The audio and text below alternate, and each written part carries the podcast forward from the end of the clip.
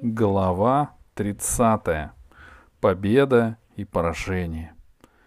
Это было чудесное зрелище. Никогда еще в истории Земли не стартовало столько кораблей одновременно.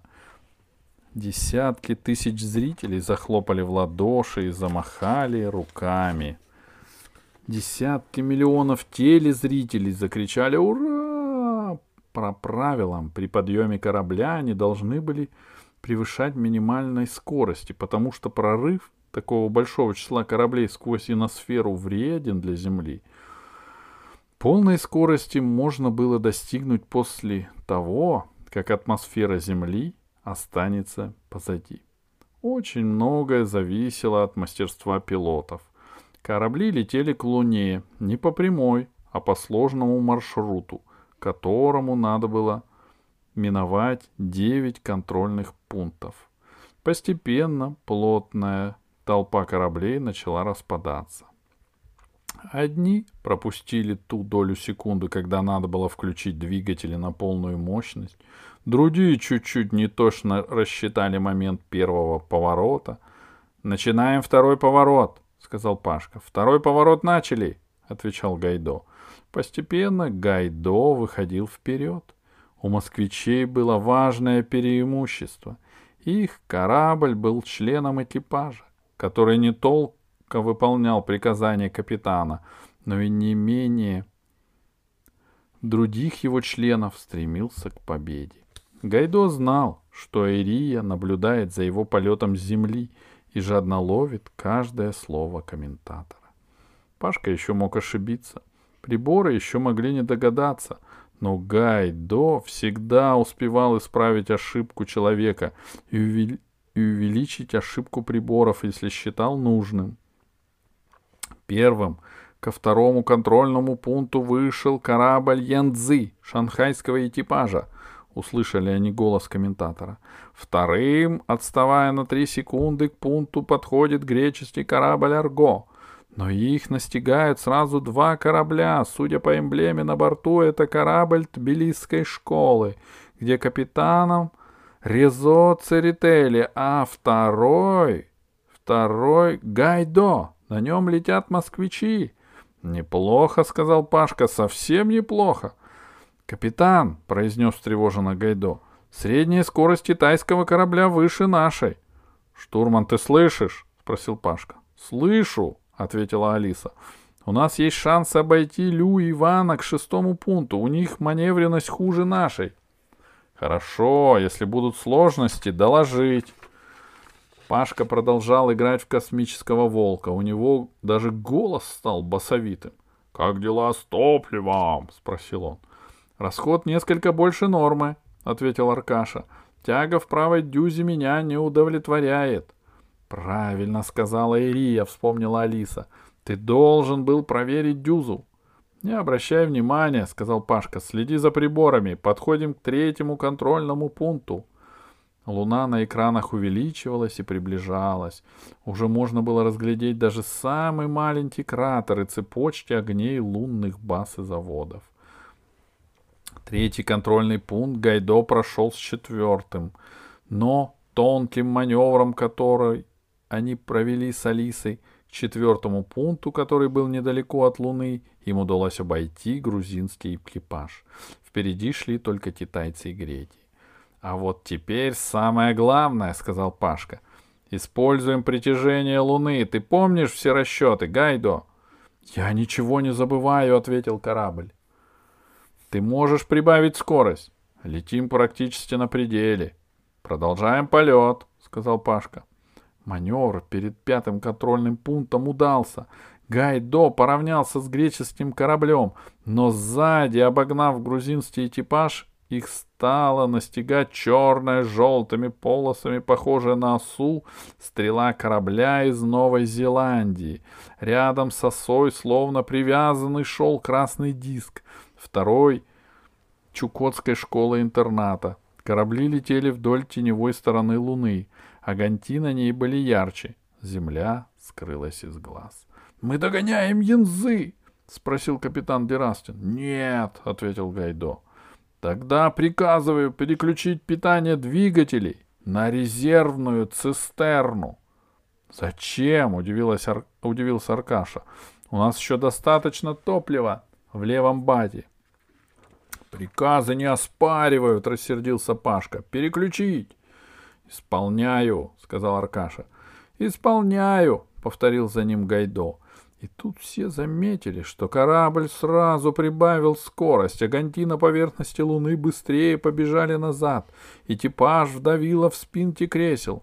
Возросли перегрузки. — Что случилось? — удивилась Алиса. — Тайное оружие, — ответил капитан Пашка. — Мы настигаем Арго, — сказала Алиса. — При такой скорости мы обойдем Янзы через шесть минут. — Пашка, — сказал Аркаша, — объясни, что же происходит. — Ничего, ответил капитан. Я вам обещал, что мы выиграем гонку, и мы ее выиграем.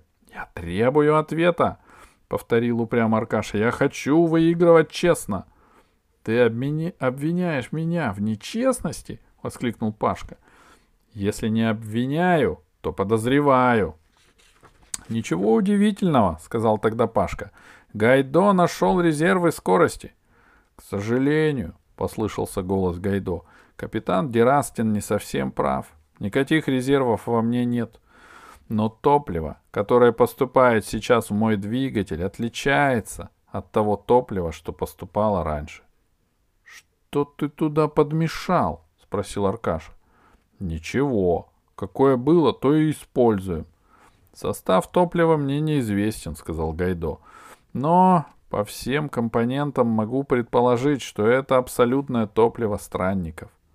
«Пашка!» — воскликнула Алиса. «Ты взял топливо на планете 5-4?» «Всего одну канистру», — сказал Пашка. «На самый экстренный случай я думал, что оно нам не понадобится, но настоящий капитан должен быть предусмотрителен». «Настоящий капитан не имеет права быть обманщиком», — сказала Алиса. «И ты тоже обиделся, Пашка. Пойми же, мы как на войне, мы должны победить. На нас надеются многие люди. Подумай, там внизу Ирия Гай, она ради нас с тобой рисковала жизнью. Мы не можем ее подвести. Она тебе этого не простит, сказала Алиса. Ты-то сама никогда не рисковала жизнью ради других, сказал со злобой Пашка. Тебе этого не понять. Тебе не понять, что мною двигает чувство благодарности. «Как я не рисковала!» — хотела было крикнуть Алиса. Но сдержалась. Она никогда не расскажет им о темной пещере, о пауках, сороконожке. «Послушай, капитан», — сказал Аркаша, — «в правилах соревнований есть пункт. Гонки проходят только на обыкновенном, стандартном, жидком топливе. Это условия соревнований. Все должны быть в равных условиях. Мы обходим янзы, сказала Алиса. Они поглядели на экраны. Яркая точка Инзы была уже сбоку и оставляла, а, отставала с каждой секундой. Из края, из-за края луны показалась светлая земля в широких полосах и завитках облаков, зеленая и голубая. Гайдо стремительно летел к земле. Прошли пятый контрольный пункт. Понеслись к шестому. «Корабль Гайдо!» — послышался голос главного судьи. «Ваша скорость превышает разумные пределы. Все нормально на борту!» Пашка наклонился к микрофону, потому что боялся, что его перебьет кто-то из своих. «На борту все нормально. Мы включили дополнительные мощности двигателя». «Все», — сказал Аркаша, поднимаясь с кресла. «Я в твои игры, Пашка, не играю. Если мы победим, я первый скажу, что победили мы. Нечестно. Я согласна с Аркашей, сказала Алиса. Что? Бунт на корабле? Пашка был оскорблен в лучших чувствах. Я старался для всех. Голосуем, сказал Аркаша. Голосуем, сказала Алиса. И тут, как эхо, послышался голос Гайдо. Голосуем. Никто на земле не знал, что происходит на борту Гайдо. Комментатор с удивлением говорил о том, что корабль московской школы Гайдо на темной стороне Луны обошел всех соперников и сейчас проходит шестой контрольный пункт. Вторым идет Инзы, его догоняют греческие и грузинские экипажи. «Я запрещаю вам голосовать!» — закричал Пашка. «На борту приказывает капитан». «Кто за то, чтобы немедленно перейти на нормальное топливо?» — спросил Аркаша. «Я», — сказала Алиса. «Я», — сказал Аркаша. «Я», — сказал Гайдо. «Тогда я отказываюсь быть капитаном», — заявил Пашка. Не успел он это произвести, произнести, как Гайдо вздрогнул, словно налетел на невидимую стену. Корабль сам выключил резервный бак и включил основной. Скорость сразу упала почти вдвое. Двигателям нужно было время, чтобы переработать получившуюся смесь, которая для Гайдо хуже, чем обычное топливо. «Внимание!» — говорил комментатор, и его голос был отлично слышен на капитанском мостике Гайдо. «Что-то происходит с московским экипажем. Скорость его резко упала, его настигает янзы». «Гайдо!» — снова раздался голос главного судьи. «Что с вами происходит?» «Перевыборы капитана», — ответила Алиса. «Совершенно беспрецедентный случай», — изумился главный судья. «А нельзя было подождать до конца гонок?» «Нельзя», — ответила Алиса. «К тому же это наше внутреннее дело». «Я согласен с вами», — сказал Густав Верн. «Но вы рискуете отстать от своих товарищей». «Знаем», — ответила Алиса. Больше она не говорила ни с тем. Она следила за приборами, она понимала, что теперь единственный шанс не прилететь среди последних заключается в ее умении маневрировать. Гайду тоже понял это и помогал Алисе как мог. Скорость его немного возросла, но недостаточно для того, чтобы удержаться на первом месте. Вот их обошел Янзы, затем грузинский корабль, на, ко- на котором стрем за которым стремилась черно-желтая оса новозеландского экипажа.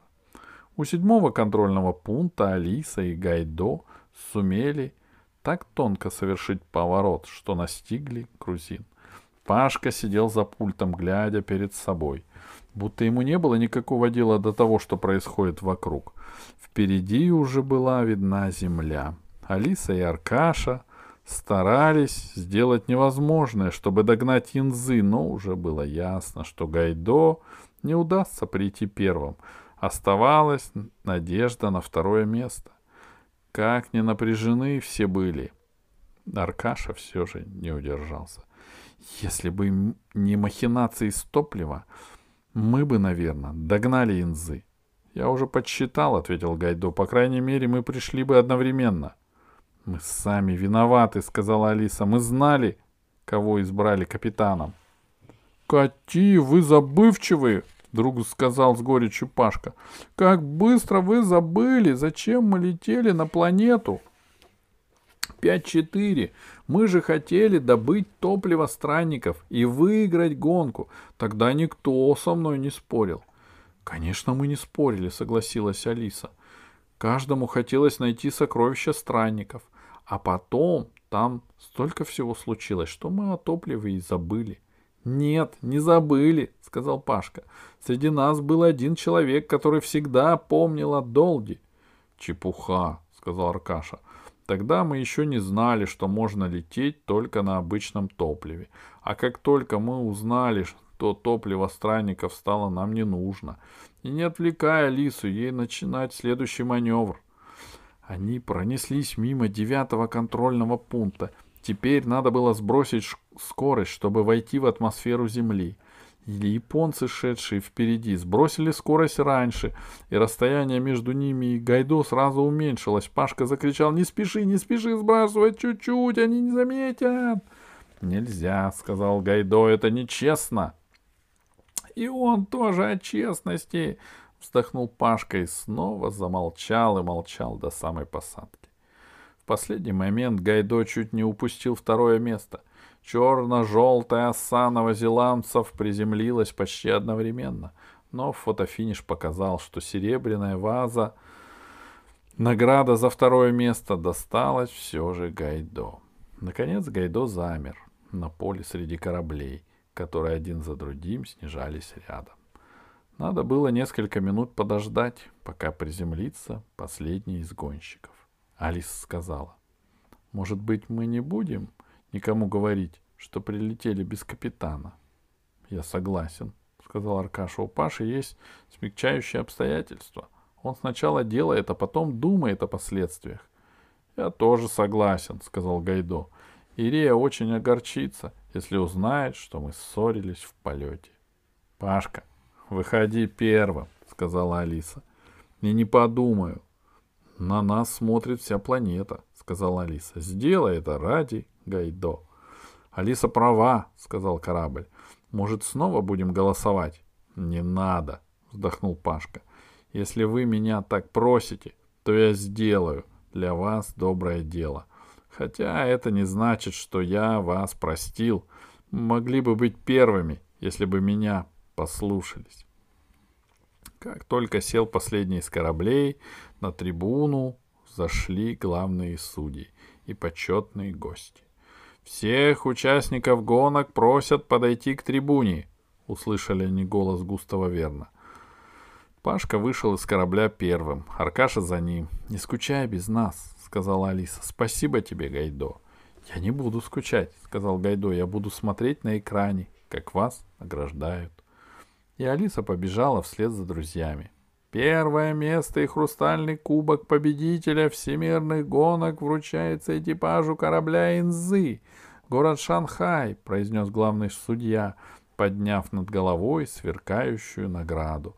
Он передал хрустальный кубок Вану, хотя, впрочем, многие считают, что он передал его Лю. Второе место и серебряный кубок вручаются экипажу корабля Гайдо, сказал Верн. Несмотря на то, что экипажу пришлось преодолеть ряд дополнительных трудностей, московские школьники с честью вышли из положения.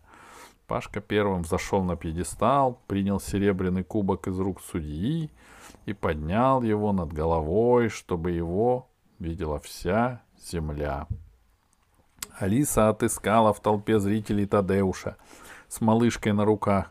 Тадеуш счастливо улыбался. «А где же Ирия?» И тут Алиса увидела, как по опустевшему полю между замолкшими, неподвижными, как бы уснувшими кораблями бежит фигурка в белой косынке и голубом сарафане. Фигурка добежала до Гайдо и прижалась к его боку. Как и договорились, никто не узнал о том, что случилось на борту Гайдо. Может быть, Гайдо и признался Ирии, но она не выдала его. После гонок ребята перелетели на Гайдо под Вроцлав. Они решили, пускай Гайдо поживет у своей госпожи, а когда его новые друзья соберутся в путешествие, он обязательно полетит с ними. Они провели три чудесных дня в домике под Вроцлавом. В лесу, на радость Алисе, уже поспела земляника, Аркаша собрал коллекцию бабочек, а Пашка выкопал большую яму на дворе заброшенного старинного панского поместья, потому что кто-то из его новых друзей проболтался, что там есть клад. Тадеуш, который первые дни поглядывал с опаской на корабль, стоявший, как башня рядом домом, вскоре примирился с Гайдо, потому что обнаружилась удивительная вещь. Стоило малышке заплакать или просто закапризничать, как ее несли к Гайдо, и при виде космического корабля девочка замолкала. Она могла часами, не отрываясь, глядеть на Гайдо. А Гайдо подслушал, как молодые парни пели на улице мазурку Домбровского и напевал ее девочке по-польски. Когда путешественники вернулись в Москву, Алиса повесила грамоту, где было написано, что она наследная принцесса у себя над кроватью. Но знакомые задавали столько вопросов, что она сняла грамоту и спрятала в ящик письменного стола.